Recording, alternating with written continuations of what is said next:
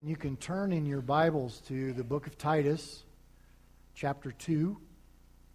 The book of Titus, chapter 2. We started it on Wednesday night. We'll look at Titus chapter 2 today, and then this coming Wednesday night, we'll be looking at Titus chapter 3. A mother woke up her son on a Sunday morning and told him that he needed to get ready to go to church.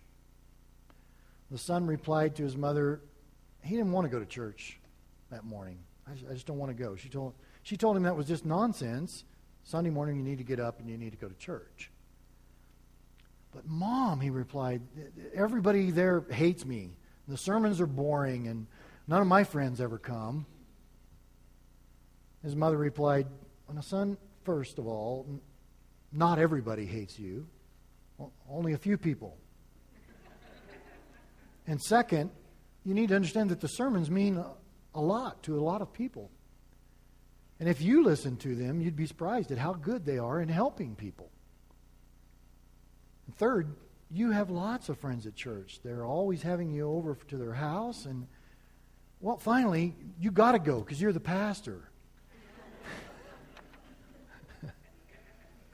so when I was growing up, I can remember in the house or houses that we lived in, Sunday morning would come around, and I hear my mom yelling up the stairs, Jimmy.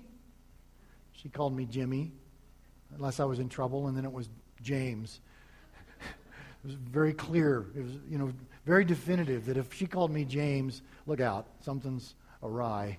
It's like, what did I do this time, you know? But she would say, it's time to get up, get your clothes on, we're going to church. She was basically saying, Wake up, get dressed, got to go to church. Go to church.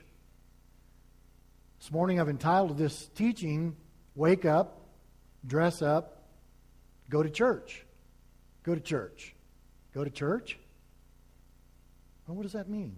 It's a simple principle. We, we, we all grasp it. We are the church, the believers, the Christians, those who have believed in Jesus Christ for salvation. But isn't it funny that we always refer to this place as the church, don't we? It's this building, this building. It's the church. I'm going over to the church. I'm going to go to the church to do this, do that. I'm at the church. It's not the church, it's just a building. We all know and understand that we, as believers in the Lord, we make up the church, right? So we don't go to church, we are the church. So if we're the church, we know what our building looks like.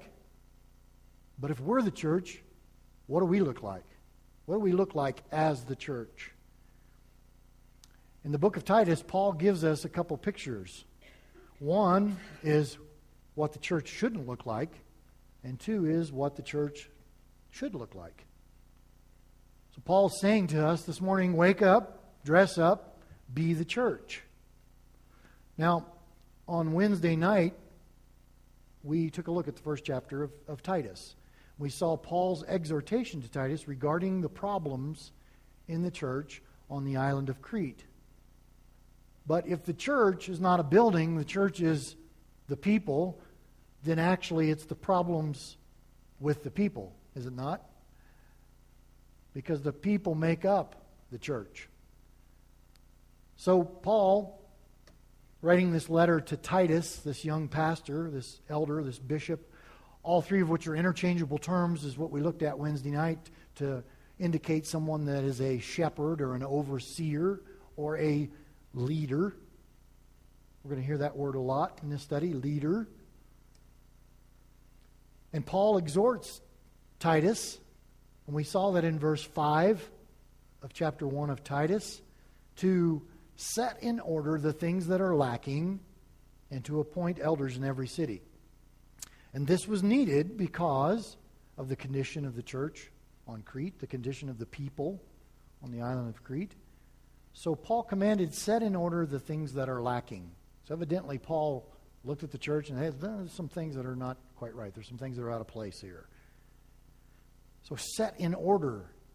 In the Greek, it's a medical term called ortho. And you've heard of that orthopedics and all those different kinds of things, but ortho would mean to straighten or to fix something that's broken. So obviously, Paul's referring to something's broken in the church on Crete. So set in order these things that are that are lacking. What what things are lacking? Well, obviously they were doing some things wrong, and they were probably some things they weren't doing at all. So Paul's going to encourage them through this letter to get those things in order and to do the things that are lacking. Now, we also talked about two terms that are used throughout the book of Titus in all three chapters, where we're talking about good works, that is, that which you do that accomplishes good, and sound doctrine, applying the truth of God's word. But he also says to Titus in this verse to appoint elders. And we talked about that for a little bit, how important that is that we understand what Scripture is saying to appoint elders. Oh, well, that's maybe different than what we've heard in the past because, Pastor Jim, I came from a church that actually voted on that. You know, it was like, okay, who do you think's a be a great guy to be an elder? And we see that that's out of order. Titus is, is to set things in order and appoint elders. So the leadership of the church appoints the elders. It's not a congregational vote. You don't see those two terms, congregational vote, used anywhere in Scripture. Certainly not in a positive way. if you look at the children of Israel, there was a congregational thing going on there, but it didn't always turn out that great, right? So, uh, to appoint elders. And in that, we looked at the necessary qualities that Paul lays out to Titus for what an elder should look like. As an overseer, as an elder, as a bishop, as a pastor, as a leader those three qualities fall into, or those qualities fall into three categories. And we looked at what those were commitment, character, and commission. In Titus 1 through, uh, chapter 1, verses 1 through 4, we see Paul's greeting to Titus, and we get a picture of Paul himself calling himself an apostle and a bondservant and these different things. And without a doubt, from all the other scriptures that we have regarding the apostle Paul, we know that he was a committed believer, right? That's, that's without argument. He was committed. You don't, you don't get stoned and left for dead or jailed and put in prison many times with a soft commitment, do you? it's kind of, eh, I don't know if I want to follow this Jesus thing. You know, no. He's committed. But it also, in those list of qualifications that should be present in a, in a man as an elder, we see the character come out. So commitment and also character and that character would be those qualifications that we see that's evident in a man as an elder. And then also commission. Commitment, character, and commission, some of what the man is to do as an elder or a leader. There's going to be some instructions that follow that in the latter part of chapter 1. So, recognizing, of course, that the office of an elder, again, is specific to a man by God's design. That's what God says. Uh, if you're here this morning, you don't like it, I'm sorry. That's what God says. Take it up with Him. Good luck with that. But anyway, commitment, character, and commission. And these, this office of an elder is specific to a man, but these qualifications that we see, if you read through them, you go, wow, we should all have those qualifications. I mean, they're all good things. They're all things that we should be or not be, and they should guide us in our walk with the Lord. So, all those same qualifications should be exhibited by all Christians, by all people that say uh, they uh, know and love the Lord. Therefore, qualifying them all, male and female, to be leaders in the church. And we see that active in the church today. That, yeah, there are elders in place, but we have uh, ladies that serve in Sunday school and in nursery and all these different areas of ministry that are just invaluable to the, to the body of Christ.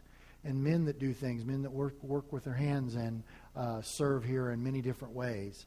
Um, the, the hands that bring those delicious donuts every Sunday morning, you know. I mean, it's special. It's a good work, okay? That's a good work. I think it's a good work. So, now if you're here on Wednesday evening, uh, you know that due to the time constraints we had, I managed to set a new land speed record for covering the last seven verses of Titus we just, I mean, we cruised through those last seven verses. Not that they weren't important, but I'm looking at the clock and going, those dear ladies that are in the children's ministry in the nursery. And I'm in trouble. I'm in big trouble here. So we moved through that quickly. But I knew that today we would be looking at that again in brief. Um, some of you are going, yeah, right. Uh, but we, we are. We're going to spend a little time on that and then we'll move on into chapter 2. So these seven verses that we looked at document for us not only the spiritual condition of the churches on Crete, but certainly the spiritual condition of those people. And Paul is exhorting Titus and those that he would appoint as leaders on how to deal with the situations and what to do with the situations. So he's commissioning them to do this. Think about it, if you will. You, you know, Titus gets this letter. He's very excited to get this letter, and it's going to be for the instruction of the churches on Crete, kind of the guidelines, the rules. I want, here's what I want you to do, Titus.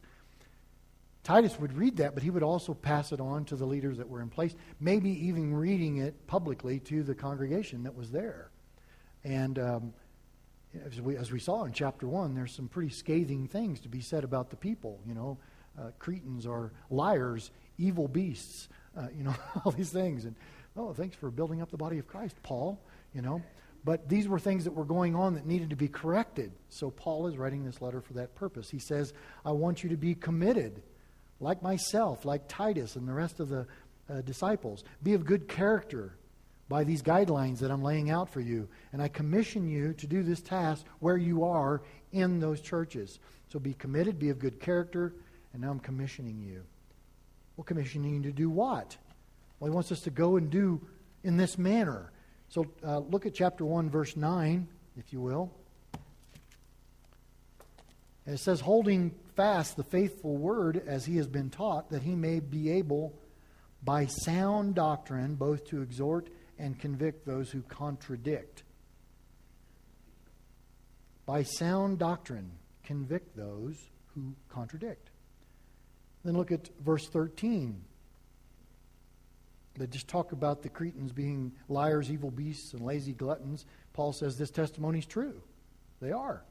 Therefore, rebuke, rebuke them sharply that they may be sound in the faith. So, what's Paul saying there? In verse 9, he's saying, Here's what I'm commissioning you to do exhort and convict those who contradict by sound doctrine, and rebuke them sharply that they may be sound in the faith, or that they would have sound doctrine. So exhort, convict, and rebuke those that contradict as it relates to sound doctrine. So, what's sound doctrine? We've thrown that term out there now quite a bit. Wednesday night and this morning. What is sound doctrine? Webster's dictionary defines it as something taught. Anything that you teach somebody else could be uh, referred to as doctrine.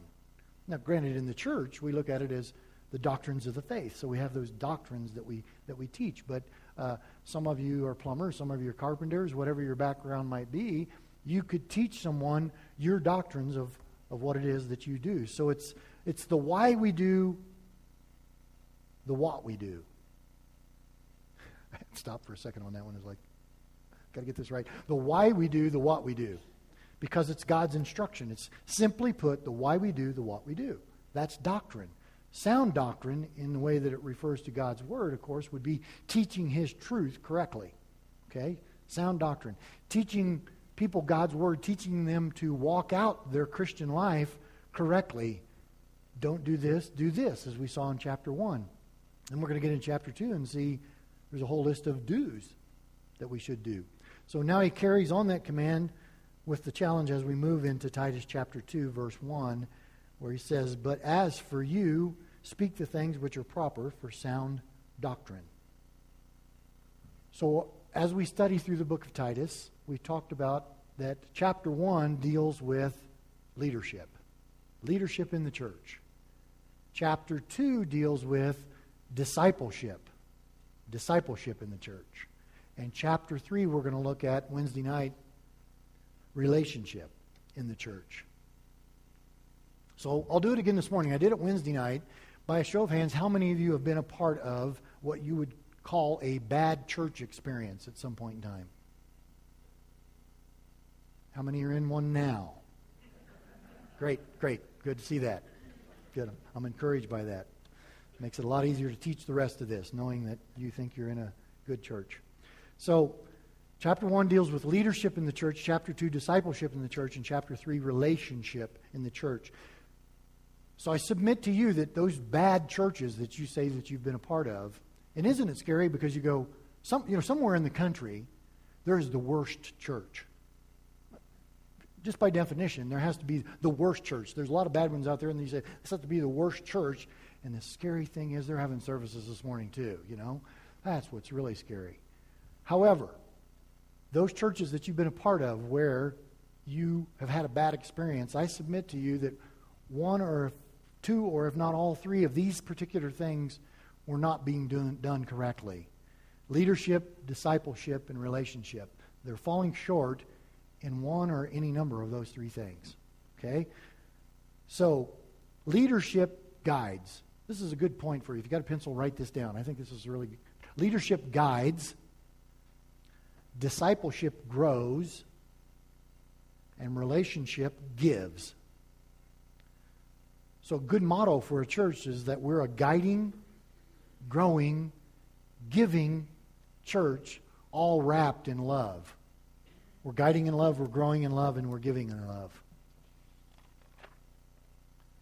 So again, we read chapter 2, verse 1. But as for you, that would be Titus and all who read or hear this letter, as for you, speak the things that are proper for sound doctrine. So let's take a look at the things that are not sound doctrine, just to define things a little bit better, better for us, the things that we shouldn't do or how we shouldn't look as a church. And you can see those two things in two verses. I say it's between the doctrines. And the reason I say that is because we see sound doctrine in verse 9, chapter 1. We see sound doctrine mentioned again, chapter 2, verse 1. So, in between there, between the sound doctrines, uh, what's this list, if you will, of things not to do or things not to look like or to be as a church? Starting with uh, verse 10, starting with verse 9, the very end there, it says, Those who contradict. There would be those who contradict. And then verse 10, For there are many insubordinate, both idle talkers and deceivers, especially those of the circumcision, whose mouths must be stopped, who subvert whole households, teaching things which they ought not, for the sake of dishonest gain. One of them, a prophet of their own, said, Cretans are always liars, evil beasts, lazy gluttons. This testimony is true. Therefore, rebuke them sharply, that they may be sound in the faith, not giving heed to Jewish fables and commandments of men who turn from the truth. To the pure, all things are pure, but to those who are defiled and unbelieving, nothing is pure. But even their mind and conscience are defiled. They profess to know God, but in works they deny him, being abominable disobedient, disqualified for every good work. What a nice picture of the church on the island of Crete, huh? Just go, wow, something's not quite right here. So let's look at that list again. Insubordinate, idle talkers, deceivers, those of the circumcision, running their mouths, misleading, dishonest, promoting Jewish fables, com- promoting the commandments of men, turning from the truth. They're defiled, they're unbelieving, they're professing to know God, but they deny Him. Abominable, disobedient, disqualified. That, that's quite a list. And all those things certainly being contrary to what we would term as sound doctrine in the church. Now, Paul's giving us a picture of what these churches look like. Can you imagine uh, uh, as a pastor, someone comes up to me and says, Well, if you could define your church, how would you define it? Well, they're insubordinate, idle talkers, deceivers, those of circumcision, you know, listen, all those things. It's like, not a very good picture of your church. And obviously, I kind of wonder about your uh, giftedness as a pastor, given that, you know, going on. So uh, keep in mind that they were not all that way, though, okay? Because Paul exhorts Titus to what? Appoint elders.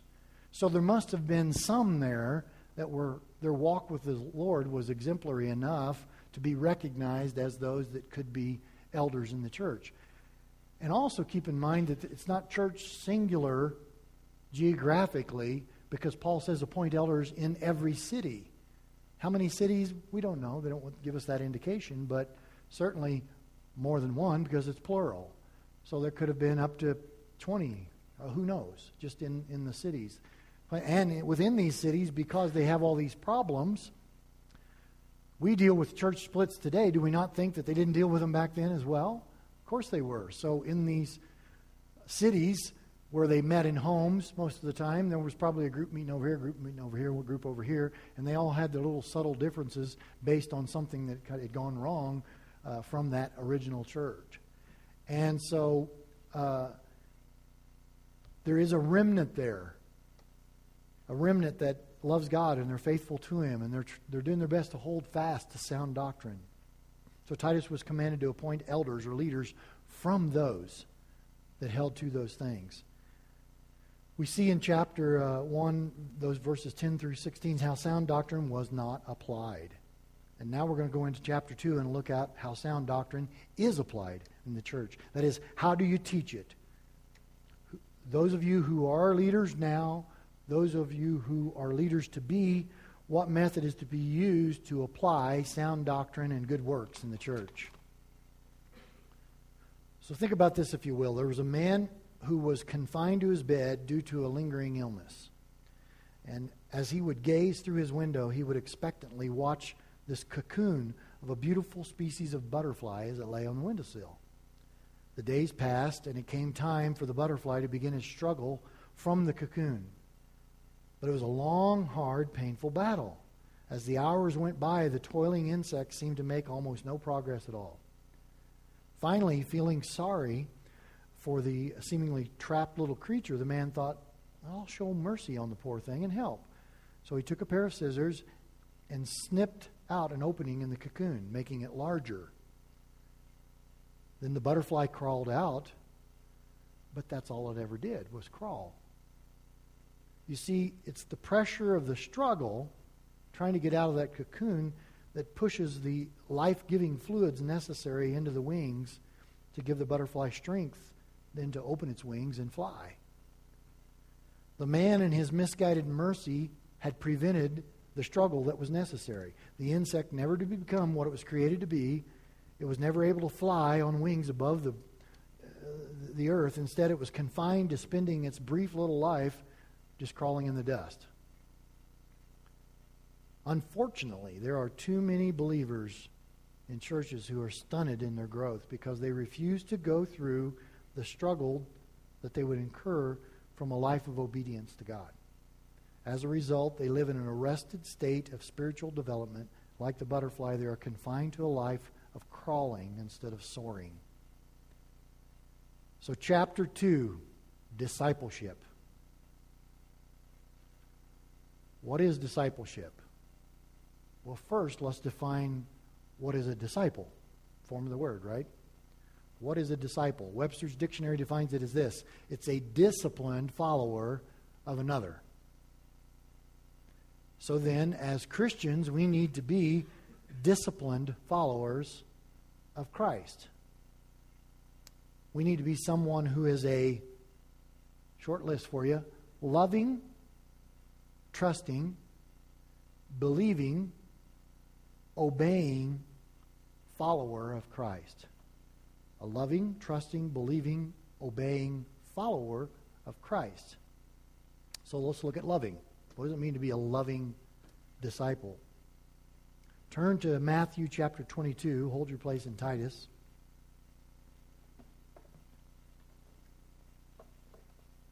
We're going to take a look at what Jesus says is the picture of or example of a loving disciple.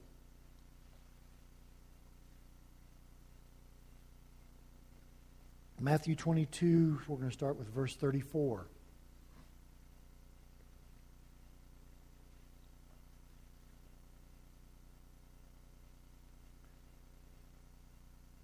But when the Pharisees heard that he had silenced the Sadducees, they gathered together. Then one of them, a lawyer, I find that funny. I don't know, it just kind of hit me funny.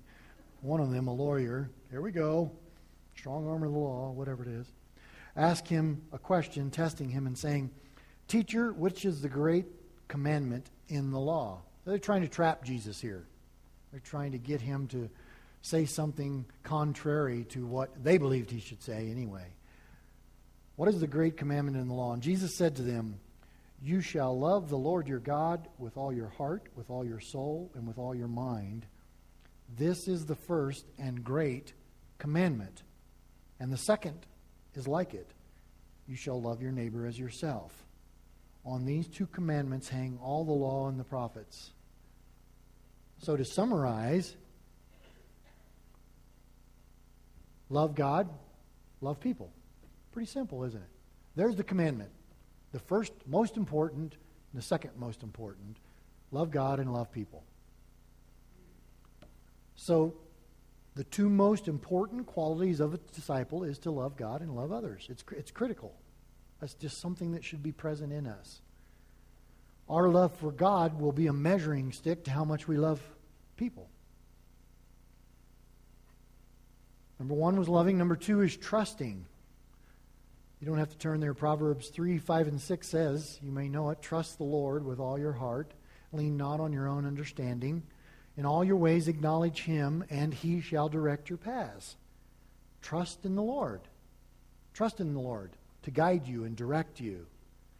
You ever go up into the mountains hiking with someone to a place you've never been, a very narrow path, and you've got a leader that's going to show you where to go, and you wait a minute, and you get in front of him. I got this covered, you know, just follow me. I know where I'm going, you know. No, if you're going to trust in someone to lead you, then trust them and follow them, right? So loving, trusting, knowing that they have your best interest at heart. They're not going to lead you into danger, okay? Trusting. Number three is believing. John 6 35 says, And Jesus said to them, I am the bread of life. He who comes to me shall never hunger, and he who believes in me shall never thirst. So believe who he is and believe what he says. Do you believe he is Jesus Christ, the Son of God, sent to earth to die for our sins so that we might have salvation, that we might have eternal life in him? If you believe that, believe who he is and believe what he says. So we need to be believing. Number four is obeying.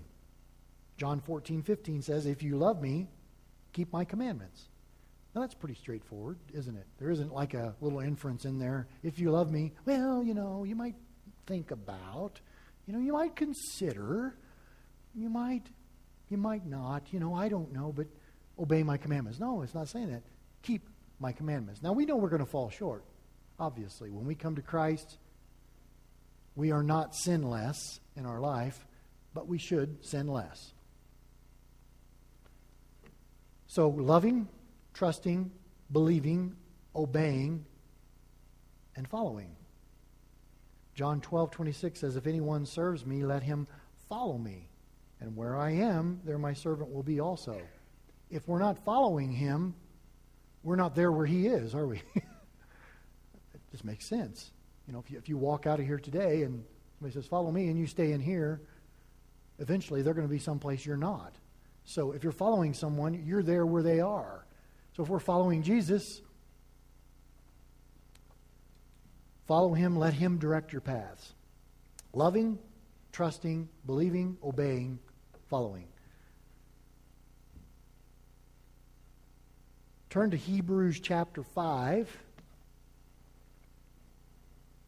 verse 12.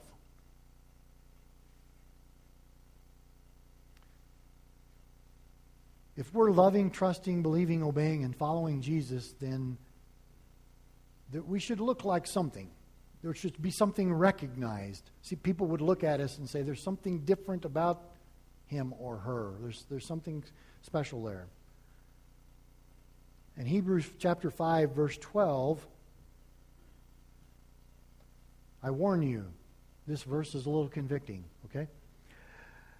For though by this time you ought to be teachers or leaders, you need someone to teach you again the first principles of the oracles of God. And you have come to need milk and not solid food. For everyone who partakes only of milk is unskilled in the word of righteousness, for he is a babe.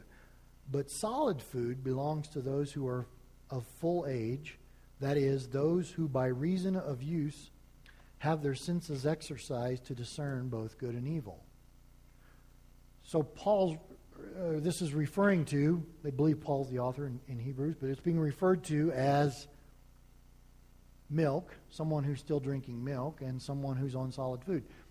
Now, you don't take a newborn. We don't go back in the nursery, obviously, on Sunday morning or Wednesday night, try to stuff steak down this kid's mouth. You know, here, eat steak, chew it up. You know, no, they get milk or water or something that their body is able to consume without any danger, right? They're not ready to take in steak. They're not in, ready to take in solid food, per se, at that young age. So they get milk, and the milk is nourishment, and over time the bones get stronger, the, the child grows, and they're able to take on solid food. Same thing is true in our walk with the Lord. A brand new Christian, you know, you don't get with a brand new Christian and say, let's sit down and go through the book of Leviticus. we'll study this and glean everything from it we can. No, you need to start with the basic things with them first. They need milk. But what he's also saying is here is a, do an assessment of your walk with the Lord. And an honest assessment of yourself. Are you on milk or are you on solid food? And where should you be? In Matthew 28, verses 18 through 20, it says, Christ says to us, All authority has been given to me in heaven and on earth. Go therefore and make disciples of all nations baptizing them in the name of the Father and of the Son and of the Holy Spirit, teaching them to observe all things that I have commanded you, and lo, I am with you always, even to the end of the age. Teaching them. He's exhorting us as believers in Christ, because we've already looked at what is the, the definition of a disciple, which is a follower of Christ, right? Having those qualities that we looked at loving, trusting, believing, obeying, a follower. to go and make disciples. Now, I know you guys are familiar with this verse, as we've all heard it for years, and it's not called the Great Suggestion, is it? it's called what? The Great Commandment. And if it's a commandment, it's something that we're supposed to do. God has said, do this. Not kind of do this, or whatever. He says, do this. It's very clear. So, as I told you at the beginning of the teaching, mom would haul her up the stairs wake up, get dressed, go to church. First point wake up. it's time to wake up. What does God's word say? What is God's word exhorting us to do? Let's wake up and understand this is what He wants us to do. You are my disciples. Go and make disciples. Go and make more of what you are. It's not a suggestion, it's a commandment, it's, it's a commission. God's commissioning us to do this. We talked Wednesday night about how there's two types of sin, basically sins of omission and sins of commission. Now, sin of omission is basically saying, don't do this, and then we go ahead and do it. So that's sin, right? Sins of commission is the Lord saying, do this, and we don't do it. So if you've got those things that He's told us to do and we don't do it, and we've got those things that He says don't do it and we still do it, both are sin. Both have consequences. And the consequences for the body of believers, the consequences for this thing we call the church, is not making disciples will lead to unhealthy churches. And not making disciples will also lead to unhealthy disciples actually disobedient disciples, right? If you break it down to its simplest form, it's like God said to do this. If we don't do it, it's in disobedience. So neither one of those is healthy. It doesn't help the church grow, and it doesn't help the disciple grow. It is an option to not do it in disobedience, but it's not an option in obedience. If we're being obedient, then it's something we should be doing. So you're thinking, okay, Pastor Jim, fine, fine. I get it now. By God's word, this is something that I need to do. I know what you're saying, but I don't know if I want to. I know that I'm supposed to, I don't know if I really want to. I submit to you that your want to or your desire to is in direct proportion to how much you love, trust, believe, obey, and follow the Lord. Now, I want to take just a moment to. I don't want you to feel like this morning I've got this staff in my hand as a shepherd. Okay, sheep. just waiting for you to get out of line so I can smack you in the head or whatever. That's not my intent. I hope you understand that what I want to do is share with you what God's Word's saying in love so that you understand the role that He has for us. This is something that He desires for us to do. But never think of it as something that you have to do. Think of it as something you get to do. Wow. Because of God's grace and the relationship that I have with Him, I get to share with others about God's grace and His love and what He's done for me. It should be a natural outpouring, a natural outflow of, of who we are in our relationship with the Lord. And, and I know a lot of guys were probably like me. There was, there was a time in my life where I, I was like, if somebody came up and said, Hi, um, I'd like to know the Lord. Could you teach me how I could know the Lord and be, become saved? You know, and in my mind, I'd go, Okay, Lord, is this my opportunity to share with them? Is this where you want me to do that now? You know? We should be in a place where we're excited about and willing to share about the Lord wherever we are. It shouldn't matter because, again, it's something not only that He's commanded us to do, but it's something he, He's already built us to do. Knowing that God's commandments are God's enablements. You've heard Pastor Jeff say that before. If He is commanding you to do something, he's also going to give, it, give you the capacity to carry it out. He just is. He's not going to tell you to do something so you'll just fail miserably. if he's got something he wants you to do, he's going to give you the capacity to actually do it. So you could be asking, okay, then how do I do it? Titus chapter 2. That is where we are in case you've forgotten. Titus chapter 2. We're going to start with verse 2 that the older men be sober, reverent, temperate, sound in faith, in love, and in patience. That the older women likewise, that they be reverent in behavior, not slanderers, not given to much wine, teachers of good things, that they admonish the young women to love their husbands, to love their children, to be discreet, chaste, homemakers, good, obedient to their own husbands, that the word of God may not be blasphemed. Likewise, exhort the young men to be sober minded in all things, showing yourself to be a pattern of good works, and in doctrine, showing integrity, reverence, incorruptibility, sound speech that cannot be condemned, that one who is an opponent may be ashamed, having nothing evil to say of you exhort bondservants. For us today, just think of, substitute that word with employee, okay? Exhort employees to be obedient to their, their own employers, to be well pleasing in all things, not answering back, not pilfering, but showing all good fidelity, that they may adorn the doctrine of God our Savior in all things. So, I'd like to give you three points that hopefully summarize what discipleship is. First chapter was leadership, second chapter, discipleship, third chapter, relationship. This all important thing that we need to be involved with and doing in the church, what we call discipleship. Number one, it should be intentional. It should be intentional. It should be a focused purpose to accomplish something. This is something that I want to get done because God's directed me to do. It's intentional. I'm doing this for a purpose. I drive to Burger King to get a Whopper. I'm intentional. I'm going there to do this. So intentional. It's, it's all that we've looked at so far because we've looked at the fact that these are the things that we're supposed to do, right? Or not do. But also, we saw in the Great Commission, it's not really an option. He's telling us, do this. So we have to pray. We have to be in a place where we say, Lord, I know that you will enable me to do it, but Lord, I'm praying right now that you give me even the desire to do this, that I intentionally want to do this. It's also relational. So it's intentional and it's relational, meaning investing in someone else.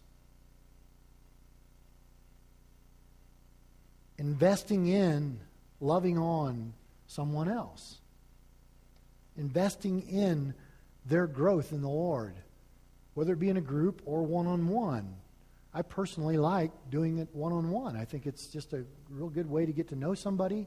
The accountability thing can take place there between the, the two people that are doing it. We see the scripture in the Old Testament where it says, iron sharpens iron.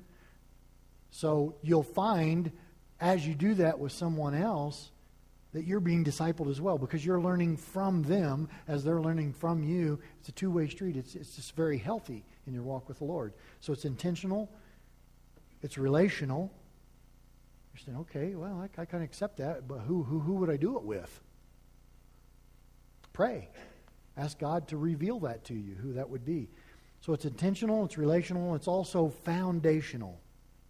You, yourself, showing them an example and being that example of what it is to be of someone who is a disciple of the Lord, someone who is a follower of the Lord and in love. So loving, trusting, believing, obeying, and following them, teaching them those things, teaching them, praying with them, nurturing them in sound doctrine, nurturing them in all these things that we've been looking at already anyway, and encourage them uh, to good works. So intentional is something that we've pretty pretty much laid the foundation for already. That is just obeying God's commandments intentionally moving forward and doing something that the Lord has told us to do. We are to do this. Relational, think about it this way that God's more interested in our availability than he is our ability. We could have all the ability in the world, just be very talented at so many different things, but if we aren't available to do anything with that, it serves no purpose, does it? Nobody's benefiting from that whatsoever. If we're not available, We've got to be available. And then, where do we get the ability to start with? Well, that would be God, and I don't know that He's going to be all that impressed with that ability since He's the one who gave it to us, right? So, more important to be available. But also understanding that if we do make ourselves available to do it, God will give us the ability to do it, just like we said before. His commandments are His enablements. So, are you willing to invest in someone? There's a, a thing about Jesus and his ministry that sometimes we miss, I think, because we see that he had his 12 apostles. We know that he ministered to hundreds, thousands of people during his years of ministry. But we also know that he had 12 guys that he was very close to, the apostles. And he invested in them. He spent time with them. He taught them. He showed them things. He loved them we look at them sometimes and we think, yeah, but boy, they were sure dumb in a lot of cases, you know. But if you're thinking that way, think of the apostles as a mirror and you're looking into it going, oh, I look a lot like those guys too. So he had the 12 apostles that he invested in and spent a lot of time with, but he also had three guys that he spent some extra time with. These guys kind of got to see and experience some special things. You know, Peter, James, and John they just got a little extra. I don't, I don't know why. I can't explain that. I just look at it and go, it's obvious that he invested in them. That was something that he wanted them to experience for whatever reason. So those three were, were kind of the inner circle, if you will. They got to experience a lot of neat things that uh, the other uh, would be nine, wouldn't it? the other nine didn't. Math is not a strong point, okay? but he invested in those three, but he had one that was really special, and that was John, young John. What do we know about him?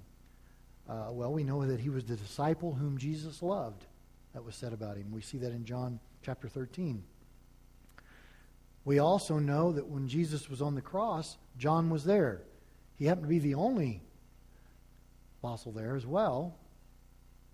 And Jesus said to John, in relation to Mary, Jesus' mother, son, here is your mother, mother, here's your son. So he trusted John as well, didn't he? he? It was something that, hey, here's a task that I'm leaving now. Can you watch over uh, my mother? So John was very special to Jesus. And I think there's a picture there for us. Obviously, we always want to need to be in a place where we want to minister to whoever we can. We just do. But there's also maybe there's that group of people that you have a common interest with that you just naturally uh, get along with, or whatever it is that you that you're with a lot, or whatever the case may be. And so you have that opportunity to minister to them. It's a smaller group, isn't it? But you may have just that one that just really seems to gravitate towards you or to you to them that you can really invest your life in and teaching them the things of the Lord.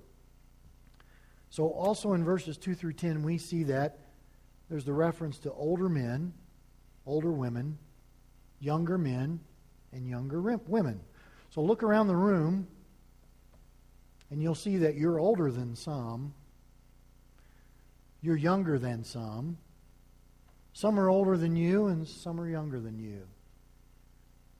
Older is not necessarily age specific because in God's economy and in our walk with the Lord, older could mean maturity in the Lord, couldn't it? So you could have somebody that's fairly young, but man, they just seem to, they really seem to have a solid walk with the Lord. They seem mature in the Lord and in, the way that they walk out their life.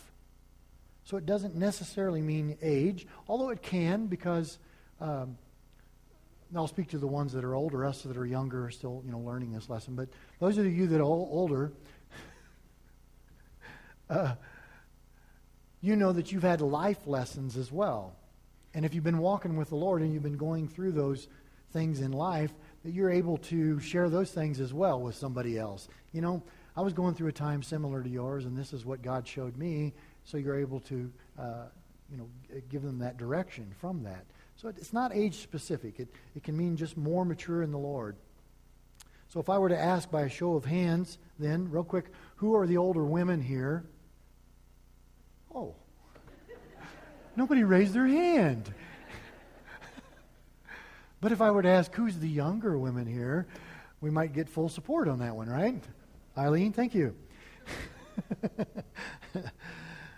so, I, I were looking at that. I said, "Should I ask that?" You know, and it's like, well, I'm not going to ask it in a serious tone because that that's just not good wisdom to go there. You know, but remember that if you are his disciple, you have God's given capacity to disciple somebody else.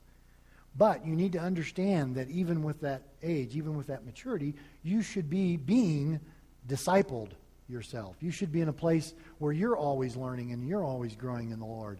It's not just as well, I've arrived at this level of spiritual maturity, and now I just want to impart to all those that are lesser my knowledge and the things that I can share. You never want to get to that point. Uh, you'll find uh, Pastor Jeff. The church has been here for 15 years. He was an assistant pastor for that. Over 20 years, he's been involved in the ministry. And I know that he's got guys that he listens to on a regular basis for his own growth, to stretch him and grow him. I'm the same way. I've got guys that I like to listen to. And so uh, it's very important that as someone who disciples, you are still being discipled so that you don't, you know, you don't get to that point where you think, okay, I've got it all together and uh, I can wear one of those big robes now that you see a lot of those guys do. And, you know, I don't know if that's the way they walk, but you, get the point. We just don't want to get haughty. We don't get a prideful in that because we need to realize that it's God who has done the work in us. We need to always be in a place uh, you know, where we're learning from him. So be discipled while you are discipling others. So it's, it's intentional, discipleship is, it's relational, and it's also foundational. So think about this. When it comes to building projects, the part that takes the most energy, work, and planning is what? The foundation. Once the foundation is laid, then the builders can come and begin to erect the structure. But without a solid foundation, the rest of the building will be unstable and prone to endless repair and, and uh, problems you know, throughout its lifetime. Much of the energy that we spend in repairing our lives can be avoided by starting off on the solid foundation of God's Word. And we're all so blessed, and I mean all of us, to be in a place where God's Word is taught. Because there's so many places it's just not. They teach about God's Word, but they don't teach God's Word. And you know here, having been here any time at all, we teach the Bible verse by verse. We go through that so that we can build up the saints. So, Jesus said that the wise man builds his foundation upon the rock, which is himself. And this is the person who hears the word of God, which is Christ, and obeys it. So we are to build our lives upon obedience to Jesus Christ and what he says. Jesus is our foundation, he's our rock. When the builders begin preparing the land for the foundation, not much progress is seen. It's hard and time consuming work to lay the foundation. However, when that important task is completed and the builders then start to erect the walls, the progress is more noticeable and it takes place at a faster rate. In making disciples, equipping others is the beginning of the process of laying the all important foundation for whatever God has for that individual when he will serve in the body of Christ. So, laying the foundation, those foundational things, the sound doctrine. This is what God's Word says. This is how God's Word says that we are to live. This is what we are to do. This is what we are to be. So, what does Titus chapter 2 tell us to do in discipling one another? What we just read. Older men teach the young men, older women teach the young women we do see that that is gender specific, isn't it? It doesn't say older men teach the younger women. I'm sure that there's guys out there that would like to do that, but the scripture says no. Older men teach the younger men, older women teach the younger women. And so, those, what we're supposed to be doing, those life lessons that we're supposed to be teaching them in light of God's Word, is listed for us there and they cross over. Obviously, men don't have to be respectful of their husbands. Hope that's a given. Right? It's Adam and Eve, not Adam and Steve. Okay? So let's keep that straight. But there's so many of these other things that we see here that do apply across the board, uh, man or woman. So for the young men, it lists things like be sober minded, be reverent, be respectful, temperate, sound in the faith, in love, in patience, a pattern of good works, sound doctrine, integrity, incorruptible, sound speech.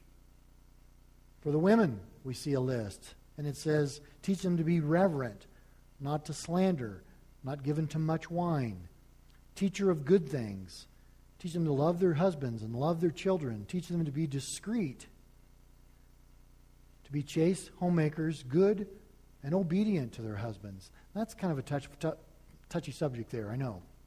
Be obedient to their husbands.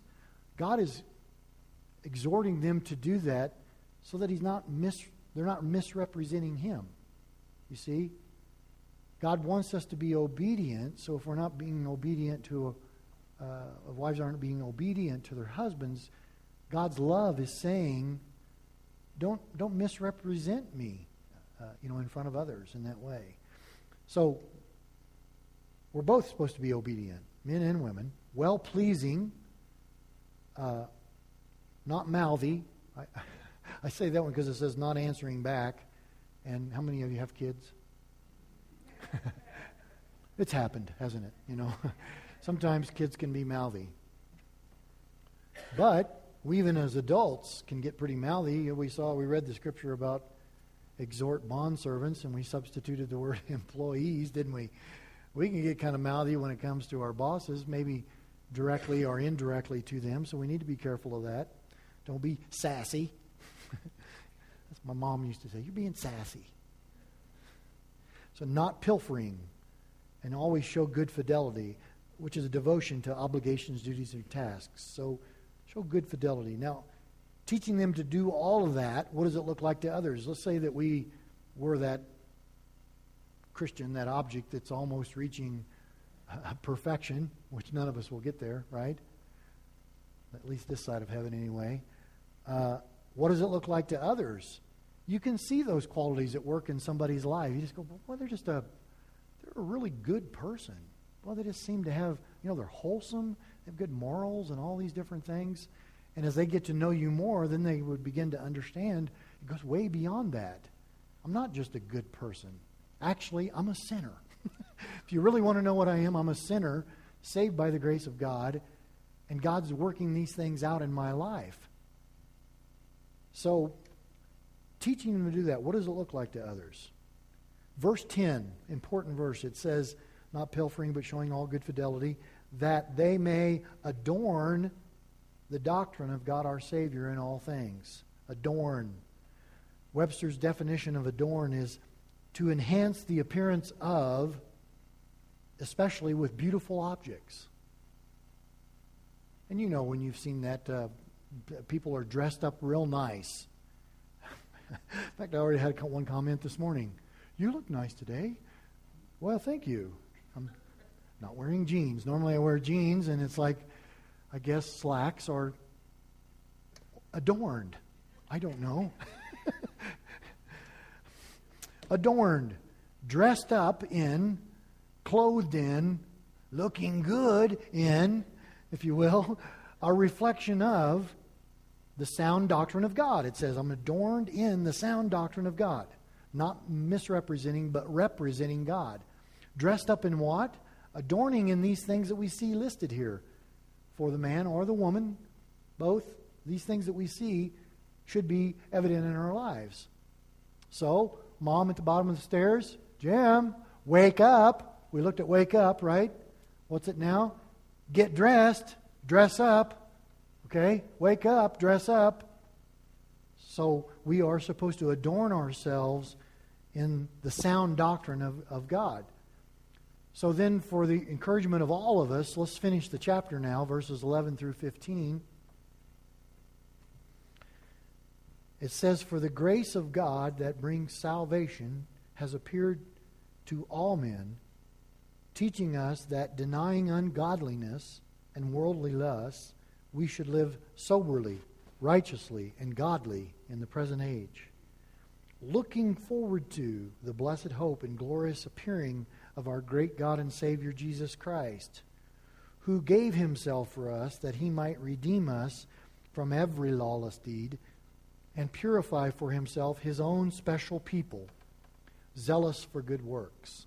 For good works, good works. Speak these things, exhort, and rebuke with all authority. Let no one despise you. So he ends that section there in this letter to Titus by saying, Speak these things, exhort and rebuke with all authority. Let no one despise you. Again, it's, it's for Titus, but it's not just for Titus.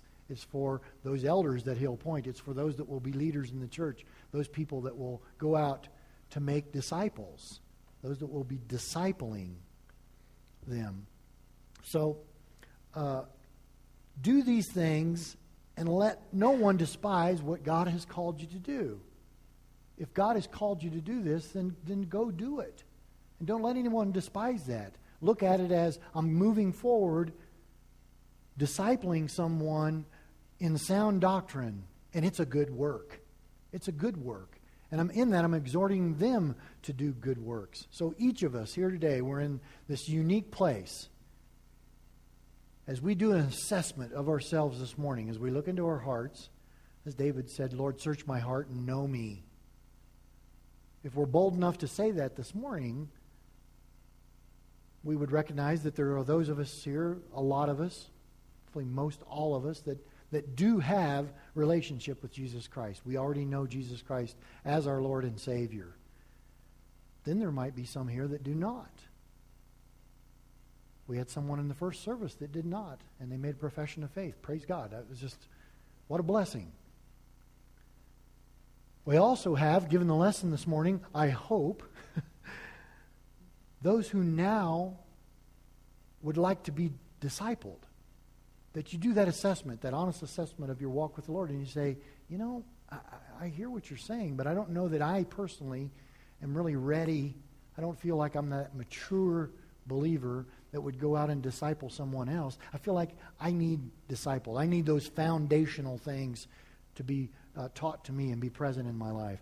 Then there are those of you that might be questioning, boy, I don't know, after everything he said, maybe, maybe I should be discipling someone. Maybe God has taken me on a path where I've reached some level of maturity where I can actually pass that on and teach and encourage someone else in love. Now, I don't want you to get me wrong. We are not like the church at Crete. Do we have people in churches today all over the country that you'd say mm, might fit some of those categories? Yes, of course. I mean, we're not, we're not perfect. We fall short. We know that. But discipleship is going on at Calvary Chapel. It's going on in Sunday school with the children, it's going on in the youth, uh, in Bible studies that are taking place during the week, women's uh, studies, men's studies, uh, small groups, and certainly not discounting at all, discipleship is coming forth from this pulpit every Sunday morning and every Wednesday night as we're being taught God's Word. We need to understand that, that groups of people gathering together to grow in their love for God, His Word, and for each other. Remember those three things that we talked about? What were they? We're looking at chapters 1, 2, and 3 leadership, discipleship, and relationship, right? So, we need to be doing those things intentionally, relationally, and foundationally to grow. And if we're doing those things, by Paul's description here to Titus, then that's what a church should look like. So, wake up, dress up, be the church.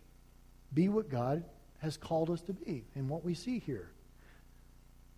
So, to make disciples who are trained up and equipped to disciple others as God has commanded. If you're interested, let us know. We'd like to get you involved with that.